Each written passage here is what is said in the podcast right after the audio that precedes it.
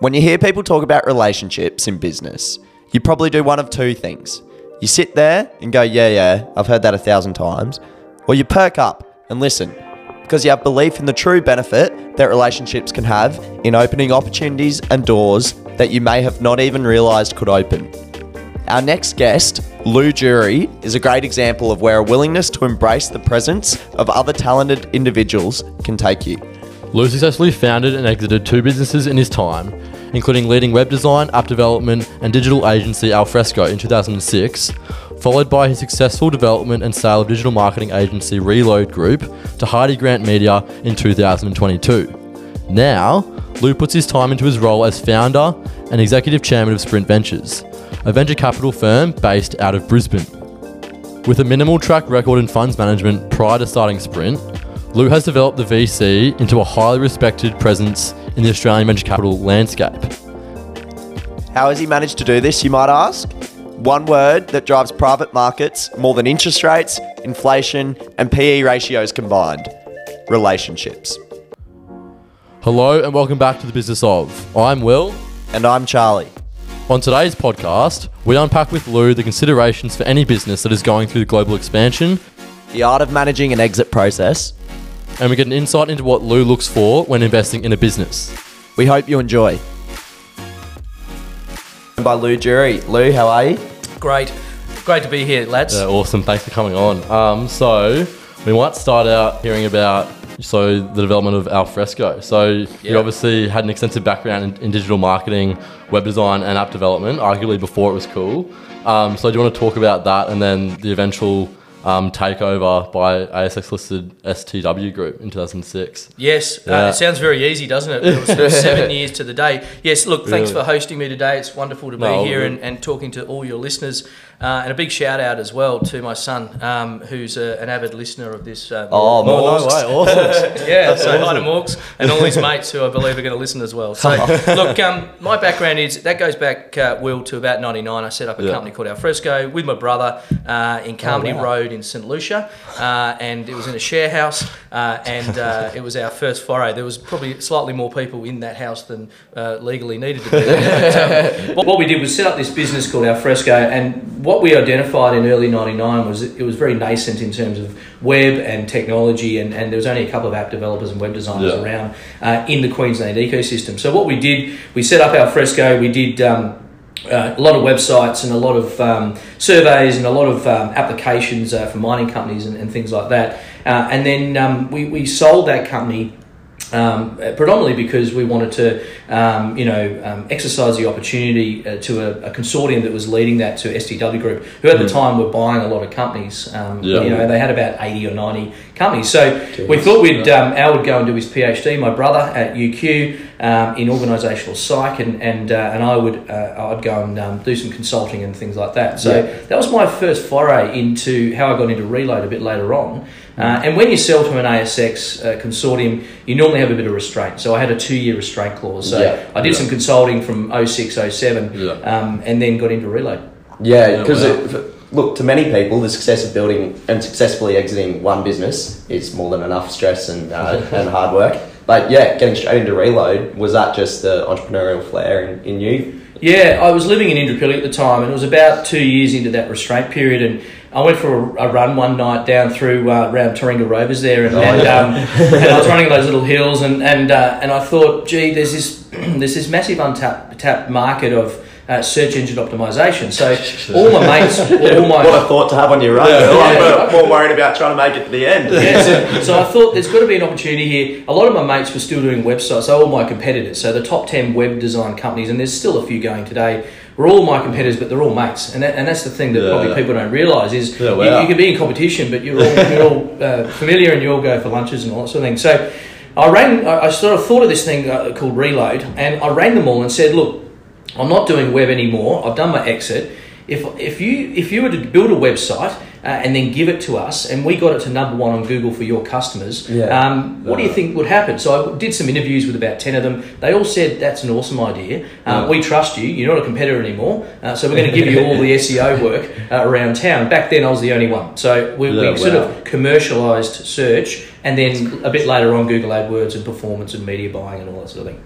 Yeah, wow. Yeah, so there was no one, no one else doing the search engine. Not not professionally. Yeah, it was a bit of a dark arts. People in their darkened bedrooms listen to Marilyn Yeah. Manson, sort of with loud, loud heavy metal music, and you know that was SEO, right? So so basically, what we did was we decided to um, really put the suit and tie on and go and see corporates who wanted to start Yeah. ba- back in 06, 08 actually. They wanted to start ranking number one for their search terms, Yeah, like sure. you know accountant Brisbane or Yeah, yeah. financial planner Brisbane or whatever. Everybody wanted to rank number one. So Hmm. back then, um, you could change one title tag and do a few things and go to bed and wake up the next morning, morning and be ranking number one on Google. So it was Wow. very nascent, a very early days of that, and it was good fun. Um, and we, uh, I got a chap on who's now the managing director over in Milton, um, um, called Craig, Craig Somerville. He was at Emmanuel College. He was 19 years old, and um, the rest is history because him and I became the co-founders, and, and and away we went and set up international companies, and then sold it last year. Jeez, Yeah, and but- and we'll, we will talk to that uh, process around selling and exiting Yeah, a business. sure. I suppose many founders probably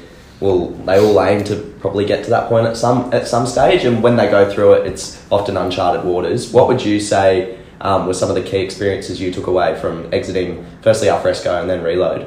Slightly different experiences. Yeah, slightly different one. Hmm. I mean, the, the whole, um, I suppose, theme throughout of it was, was people. Um, you know, y- you're not going to do an exit if you don't have great people, Hmm. and people are everything towards building businesses. You Yeah. can't you can't do everything yourself, Hmm. uh, and you need to surround yourself with people that do all the things that you're probably no good at. And I think that the thing between the two businesses, Charlie, was that I learned a lot in that first company about what I was probably not good at. Yeah. Um, and I was good, great at the ideas. I was the entrepreneur, but Yeah. I needed people to come in and do the execution. And, Yeah. and in a bit, actually in a startup and a more sustainable scale up, you need really good people that that uh, help you out and don't get distracted by you know new features and, and shiny new lights. And, and I'm always having big thoughts. Everybody probably listening who knows me will say that's exactly Llew. And I'm always thinking about the next thing and, and, and how we can improve and, and ideas and, and things like that. And I think Mm. that you need actually people sort behind you to actually um, implement it. And that was Craig. Um, and um, you know, I learned that from the two different businesses. So yeah. Yeah, very interesting. And Mm. we'll continue on with the whole people theme. I think Yeah. I think that's massive um, in terms of uh, probably st- startups and then even in larger organisations, they can very quickly very quickly fall without without the right people in place. I suppose when you're looking at uh, potential businesses coming through, um, how do you identify good people? I guess because it's Mm. it's not something you can really. I don't know if you can quantify it as such. Do you know what I mean? Like, Well, I'll, I'll be pretty brutal here, and, and we're pretty, you know, in 2023 now, and, and everybody listens to a lot of podcasts. There was a term I Yeah. heard um, that's, um, you know, hi, hire slowly and fire fast. Yeah. Um, you know, really, it's like dating. You know, go and get to know the person. Um, you know, if you've got a really critical person to come into, um, you know, your business, and they're going to become a key um, executive or you know co-founder even of your company, you need to make sure that. You know, you, you, you know who they are as, as humans. flags, yeah. Yeah, and, and, I, and I think so. Hire slowly, but then Yeah. if it's not working out, look, just rip the band aid and say, look, it's not working. Let's uh, move on here and, and you know try and get it done before any equity or ESOPs or any Yeah. interests are actually created. Um, Yeah. When I say that, that's I'm talking about co-founders, but Yeah. the same applies to staff. And you don't want to be hiring too many staff because. Um, you know, you've, you're going to be distracted from customer acquisition and growing internationally and all those things. yeah, yeah, for sure. Yeah, another thing you have a big background in, um, Llew, is taking businesses global. Um, and so, can you speak about some of those considerations and what you do to encourage founders um, and what steps you should, like they should take when you, when they look to take their business into the foreign markets? Yeah. Well, I think everybody should. Well, Really? I think Yeah. everybody should be looking globally. We're we're two percent of you know roughly Yeah. the global economy. Prove it up in this backyard, which is the best place on earth to, to prove it up. Uh, you know, we're, uh, especially in Brisbane, in Queensland, where Yeah. we we've got the, like the, the next Silicon Valley. It is is already happening. It's Mm. right here. Um, get it right in Australia. Now, the second point there is you can get it right in uh, from a place like Brisbane, if not Sydney, Melbourne, and all over Australia. There's some great hubs, um, and immediately think global. Uh, Yeah. Think global expansion. That's what I did. So, you know, we set up in 2008 Reload Media. yeah. By 2010, we'd expanded into, um, we'd been in Auckland, we expanded into New Zealand, and we expanded into London. Uh, and we thought globally because you can service from, it, no, no matter where you live in Australia, you can service uh, the Australian market from here. Uh, you can jump on a Yeah. plane from Brisbane to Sydney, you're in one hour, to to Melbourne, two hours, etc. And it doesn't matter where you are. You, so I would be looking to expand internationally Yeah. rather than set up uh, offices throughout Australia. Uh, I don't, Yeah, you yeah. know, uh, if your ambition is to do that, that's great. But I'm very much um, Australians are well embraced overseas. Our hunger and entrepreneurial spirit Hmm. is very well embraced. So always be thinking globally when you set up. Yeah, it's really interesting to because I don't know. I was thinking myself if I was to start a business, it's probably not the first thing you always think of. It's always all right, let's get my first customer in Australia, which is 100 percent important. But then, as you say, always adopting, and it's probably your greatest skill set is that longer term, that longer term understanding of where are we actually trying to get to. Yes. And I guess when when you take a business overseas. Um, what were some of the challenges I, or opportunities you found, I guess, with Alfresco and um, Reload? Yeah, so it was mainly reload that we took overseas, and I think Yeah. uh, you need to spend a lot of time on the ground there. Yeah. You need to have uh, probably two things. One is someone there that is uh, bought into your organisation, both maybe it's family or it's uh, you know a friend or someone that you really trust. Uh, that was uh, the UK with Cara, my sister-in-law, who became our general manager and the founder over there for five Yeah. years. Yeah, wow. Uh, and then uh, that allowed Craig to then do trips over and myself to do trips over uh, to build that up. It, it's harder than it thinks. You need to move over there pretty much if you Yeah. if you're going to do that. That's the UK. Asia's a bit different. We had a really good trusted advisor up in the Philippines in Manila, uh, and he lived there with his Filipino wife, and he became a real confidant and uh, a real trusted advisor to our business, and it allowed us to set up in that in that market. So I think you, you you need to be prepared for a lot of travel Yeah. uh, and expenses, and the foreign exchange swap. Everybody needs to understand that. For example, at the moment with the US dollar, Yeah. uh, the movements and the pounds, you know, very low in terms of the Aussie dollar. It, it, it, it's very difficult to, uh, you know, take Aussie dollars Yeah. uh, and then go over there if you're only getting, you know, half, Yeah. you know, Well, if you yeah. go to the UK. So you want to be domiciled there as quick as you can. You want to be set Mm. up as quick as you can. The other final tip I would give is become a, try and be a satellite office first. So you're not a director in those countries until you're actually more mature. But then that has its limitations. For example, if you try and set up in the UK and you only have uh, directors that are in Australia, it's very hard to open a bank account over there. Yeah. Yeah, All these little things that are hidden. But Yeah. yeah. try it out, see how you go. But you probably need to be prepared if it's going gangbusters to move to that country. Yeah, Yeah, wow. right. There you and, go. And that's that comes back to the commitment that you need to be a founder, isn't it? Correct. Yeah. You just need to get on a plane and, and go for it. Get, get Oh, there. yeah. Yeah. Um, you spoke briefly there about um, Manila. Do you have any views on taking a business into other emerging markets and stuff like that? I'm a big fan of it. Like we went to India first. Yeah. Yeah. and then that Massive. didn't really it was huge and, and that we went there because of the emerging market but Yeah. for us it just didn't work out because uh, they were more tech focused the bangalores the Yeah, IT right. Yeah. all of that sort of world so we moved that to Manila which is an emerging market in Yeah, search yeah. and digital marketing and that's uh, you got to go so the, que- the the answer there is well you got to go where the market is and Yeah, the, right. and the people that uh, are going to be doing the work for you uh, with the very best qualifications Yeah, yeah. Uh, are going to be located. Look, the other piece is uh, the English as a second language, making sure that in, in the, in the Philippines, 75 to 80% are actually US university trained. Um, Oh, wow. And uh, they've got degrees and they've got masters generally Wow. to do SEO and pay per click and digital marketing. So you get Yeah. getting seriously great quality candidates to support your back office. Yeah. And basically, to answer your question, well, we actually then set up Manila as our, uh, our office in Asia Yeah. rather than Singapore, Hong Kong, Mm. because of our background in digital marketing. But then they started picking up clients in Singapore uh, from Yeah, the Manila right. office because the caliber of people in our Manila office was so good. So Yeah. that's an example of a developing country over 10 years really starting Yeah. to compete with um, you know traditional hubs. Yeah, for sure. And I guess coming through from an investment point of view, have you ever invested, I guess, in a business Mm. that's not that didn't start in Australia? Yeah. What's that process like? Yeah, it's very interesting. I, When I was reading your questions, I was having a good think about it. It was actually in Manila, back to Manila, and we invested in um, a property play. Uh, and wow. um, basically, uh, we invested in um, the floor of a, an outsourced um, organisation. Yeah. Uh, and um, that 8xed for us. So we got Oh, eight wow. times our money back as sort of a seed investor. Uh, and that was really cool in terms of, uh, you know, giving us an exploration on how they do business in that country Yeah. uh, and how you have to have different legals pr- prepared and uh, how you transfer money and all of the different things. So, Yeah. you know, it's not just like here, it's very easy and seamless here with contracts and, and Yeah. you know, money and, and, and the flow. So uh, be prepared for differentials there. The other one was India, of course. We set up as directors in that country, uh, and it did take many, many years to not be a director in the in a country like India Oh, because really? I suppose more red tape, um, more, Yeah. more things you got to go through different um, cities to actually uncouple you if you want to not become a director in those companies. So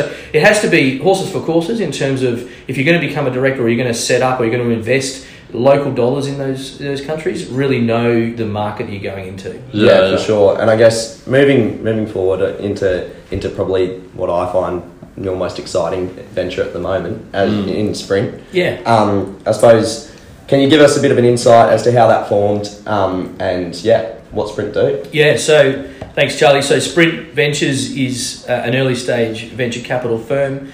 Currently, we've got two funds. We'll be doing a third fund at the end of this year. Yeah, wow. And we've got 18 companies in our portfolio. And early stage venture uh, is a passion of mine. Uh, it, it started from two things. One was, uh, you know, in 2015, I actually invested as an angel investor in a company uh, through a mate of mine, and, and um, I owned 1.3% of it. Uh, and, it, and it cost the, the equivalent of a year's worth of school fees. Uh, and I dusted that in about six months. Uh, and it was about portfolio risk and construction risk and, and market risk. And, uh, and I, I, I, it taught me back in 2015 that, that you, shouldn't be just spraying and praying with a lot of bets, that there's Yeah. just singular bets, and you've got then market forces and market risk that's actually going to uh, you know, cause a problem for that company, and you're, and you're exposed and you dust your money.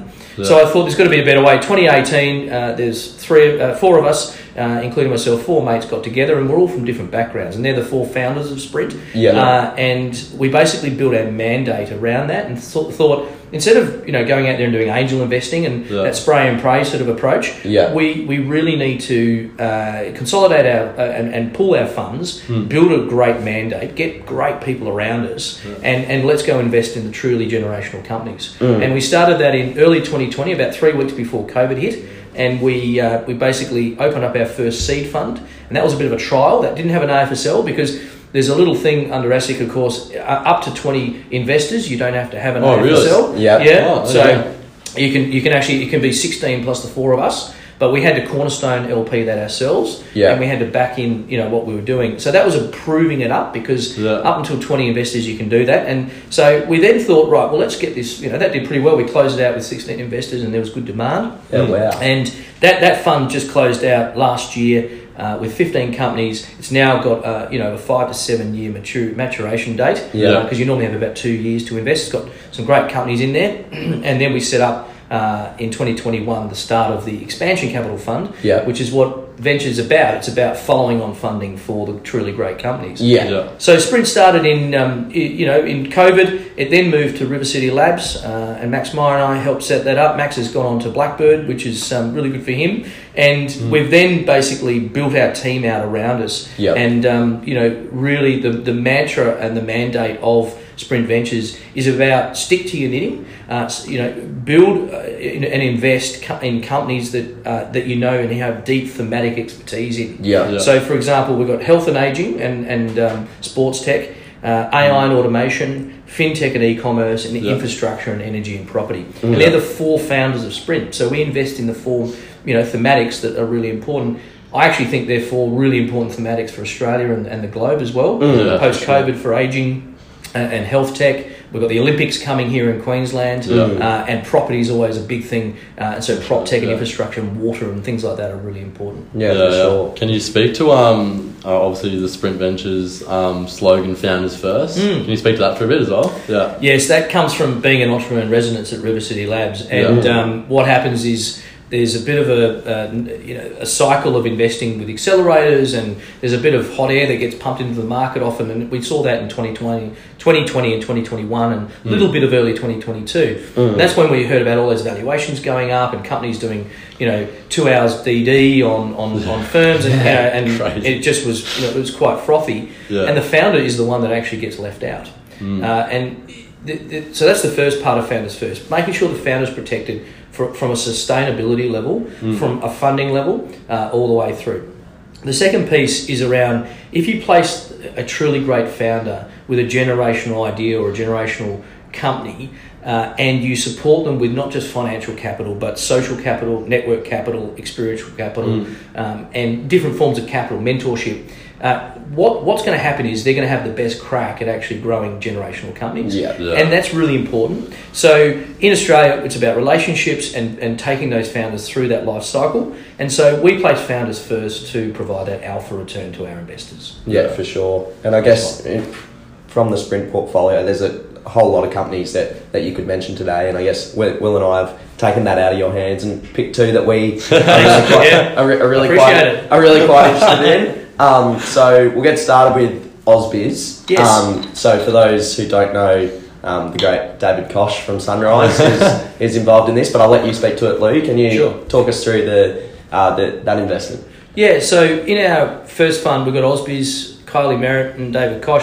Kochie, of course, has just left Sunrise. He's now come across full time, and all he's, Yeah. he's doing a bit of um, you know family time and things like that with um, and, and and pinstripe with AJ, his son. Yeah. But it's a really important uh, mechanism for. It's not part of the the original media landscape of. Uh, Australia with you know the Fairfaxes, the Murdochs, and, and things like that, and all Mm, the yeah. tele- television. As we know, there's not a lot of Gen Z, Gen Y, and, and you know um, younger people watching uh, terrestrial television. Uh, and if you ask Apart any of them, Charlie, Charlie loves free to air television. other Charlie, of course. But So you know anything with golf and tennis and sport, and all that, you know, and, and cricket, of course. But Yeah. the, the big thing is this is a platform for business, and it's a platform that came out of uh, your money. And it came out of Sky Business, and then that's where they've all uh, connected over the years, Kylie. Uh, and they've got a lot of deep connections into mentors and networks and advisors. Uh, and it's uh, there's a lot of exciting things going to happen with Ausbiz. And the reason why we invested was because some of the IP they're building, Yeah. which is incredibly exciting, and not just for uh, Sprint, but for the whole financial services market, uh, and also for their international expansion opportunity. Yeah. Uh, Because the, the the way it was described to me was, if you go to a um, you know a standard television studio, there's 30 people there pushing the buttons and you know running the cameras and doing all of that. They can do it with two people. Yeah. And I've been to Barangaroo and I've been to their offices many times. There's a person sitting outside. There's a there's a there's a there's a, uh, a presenter at the desk with about 15 buttons, and they can run the whole thing Yeah. with two people. Right. And that to me is the new media play, and it's more of an IP play, and that's why we invested. It's a Yeah. it's actually an IP IP play in the new tech landscape. Yeah. and we're very excited. Yeah, for Yeah. sure. And moving through to this, uh, the second one uh, that I've pr- sort of followed a little bit myself like, Yes. in recent years, Paypa Plane. Yes. Can you speak to um, they've, Simone, they've been, yeah. yeah. well, like they've been in the in the I think AFR at one point, were they? Or yeah, a lot. Yeah. Yeah, so like they were. Simone's awesome. I've known Simone for about nine years, and um, she's had various ventures, but a truly great founder. Like many of our founders, they they, they really have a clear vision. Uh, Yeah. Simone's just moving to upstate New York because that's where Wow. the banks are, of course, in, in New York. And uh, Paypa Plane is the new payment platform and payment rails for not only Australia but the world. We're actually a world leader in, in payments. Uh, and when, when we talk about payments, we're not talking about afterpay or you know anything going through a shopping cart. What we're talking about here is instant payments. And the way that, that Simone describes it to us is, you know, if, if you do a transfer at 6.01 p.m. on a Friday, you, you know, from business to business, you might get that payment at 9 a.m. on the Monday. Yeah. So you miss it over the weekend. Yeah. Um, this will be instantaneous Wow. between a business. So it's called PayTo. It was mandated by the Reserve Bank. Uh, and it was meant to actually be implemented in April this year, in April 23. But the so the big four have kicked the can down the road in terms of implementing because it's just so hard to implement with legacy systems within Yeah, banking. that's Uh, and uh, so they're so they're working with it. Uh, she, Simone, and the, and the team are rapidly expanding, as I said, internationally because we're world leaders in payments and platforms. And uh, Simone is taking this technology internationally, Wow. and we were lucky enough to co-invest. Uh, as the only VC fund in Australia, uh, alongside QIC, Mastercard, Cuscal, uh, and it was Sprint VC, uh, Yeah, and uh, that's and that was a great round to participate in. Uh, but again, the reason why she's come on board uh, with Sprint VC and others is because the, the value back that we can help provide with go to markets and the like. Yeah, Yeah, yeah. with that social capital, network Correct. capital. Yeah. yeah. Um, if we can just rewind back a touch, Llew. So obviously, um, with so you know much less available information in the private markets than there is in the public. How do you even go about finding these opportunities in the first place? Is it just through networks and stuff? Or, yeah, yeah, it is. Well, it, Yeah. it- once you get a bit of a brand in the private markets, Yeah. there's there's two things here uh, to be aware of. One is you're, you're not under the auspices and the and I suppose some of that ASX regulation Yeah. of being in the public domain. Yeah. You're not distracted by having to do red tape and Yeah, yeah. compliance and reporting Yeah. if anything happens. So that's the first thing.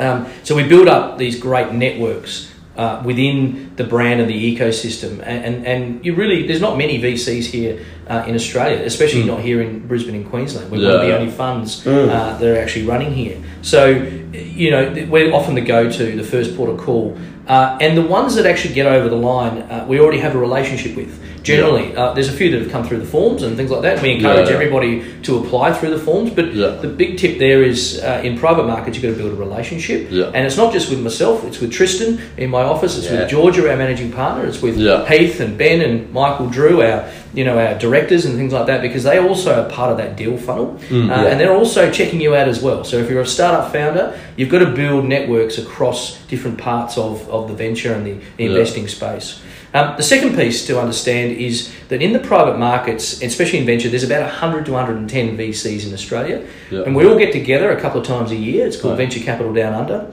And this year we're going to Queenstown uh, and we have intensive workshops basically to get to know each other. We go skiing together, we do all these things together, uh, and uh, we do workshops because of collaboration. And most deals will collaborate on. It's the opposite Yeah. to what everybody thinks, where it's my deal, I'm going to keep it, stuff. so I'm a yeah. competitor, you can't have it, all of that sort of thing. It's nothing like that sort of side of uh, maybe the advisory market, Yeah. where it's my deal and I'm going to I'm going to run this. It's actually we co-invest together and we use their DD papers. And sometimes you might need to redact some private stuff, but I'll get a 30-page DD paper from another VC, and I'll happily send a redacted or adapted 30-page document to them Yeah. because it speeds up the decision making, especially if they're leading that deal. Yeah, and right. three of us might come in and we're sharing and collaborating on that information. And that's a really important thing to know. So, you know, probably the tip there is don't burn any VCs because we're all talking on an hourly basis. We're all on WhatsApp together and we're all going to hang out at, at, uh, at, various things together. We all know each other. It's very small. Uh, Yeah, and yeah. then the other piece to that is the international VCs. So we do have connectivity into your Series A, your Series B, your rounds Yeah. to take you global. So just be just be aware. In our little world of uh, alternatives in private, um, in VC, that's how it works. Yeah, yeah. Makes Um, sense. Another thing I wanted to ask about as well is the whole raising capital piece. So I think, obviously, if we re- rewind again, those first 16 investors you had, how did you convince them to, to back you guys? Yeah, minimal track record. Yeah, yeah, yeah. exactly. Yeah. Yeah, so I think your track record is your the, the honor on the back, you know, Yeah. uh, that you walk around with. It's whether you can walk down one of the streets here in Brisbane City and hold your head high and ha- you know and, and be trusted. I think Yeah. your reputation precedes you, Mm. uh, and each one of those was, uh, you know, I, I didn't know some of them, but one of the four of us all knew at least one of those. Yeah. and and Yeah. brought them in and. and they trusted us to get started and said we want a seat at the table next time. And over 60% have come across into the next fund Wow. because they want to be LPs and that's a great way of investing. If, Yeah. especially if you're a family office or a high net worth or a, an investor uh, you want to have access to these special private deals from, from fund managers and people that you trust. So it was all about trust and uh, it's all really important that um, you've got to have a track record. Uh, my track record uh, there's two track records in, in VC. One is entrepreneur track record, and the other is a commercial track record. Yeah. And so you could be a great trader, you could be a great accountant, you could be a great advisor. That's the sort of the commercial or a solicitor. That's Yeah, the one, one side. Yeah. Uh, and then the other side, the yin and yang, if you want to couple both of those together, is an entrepreneur who's actually had two exits like I have. Yeah, Yeah. Uh, and so you bring those two together, and you, I think you've got a really good, solid VC firm. Yeah, wow. All right. Well, Llew, one of the final questions we like to ask our guests is um, what advice would you give to a 20 year old version of yourself? I had a good good think about this one, Charlie. uh, this was a really good one. I, I wound way back into the depths of what I was doing at 20. Uh, and I was at the ANU actually, and I just returned from a year abroad. um, uh, I'd, I'd done a, a gap year over there in the UK. It was Very the best thing I had done, and I, I rocked into the ANU. And uh, I, I think, like everybody at 20, um, you probably beat yourself up a bit too much about putting too much pressure on you, yourself to uh, deliver very quickly. Yeah. so the advice is, um, you know, make sure that um, uh, you take your time to think about where you're going, what you're doing, uh, the people that you want to surround yourself with, uh, and everything will work itself out. Yeah. It's a Yeah. great, great note to end on. Well, thanks for your time today, Llew. We really, really appreciate it. Um, it's been a Pleasure. great chat, and yeah, to be able to speak to someone in the VC space is definitely a bucket list item for us. So Thank you um, very it's much. Oh, massive. it's awesome. Yeah, it's great to partner with both of you today and have a chat. It's been Yeah. awesome. Awesome. Thanks, Thanks Llew. that. Appreciate it. Cheers. Thank you for listening to the business of. If you enjoyed the show, please consider rating and following us on your chosen podcast platform, LinkedIn and Instagram, as it helps others find us.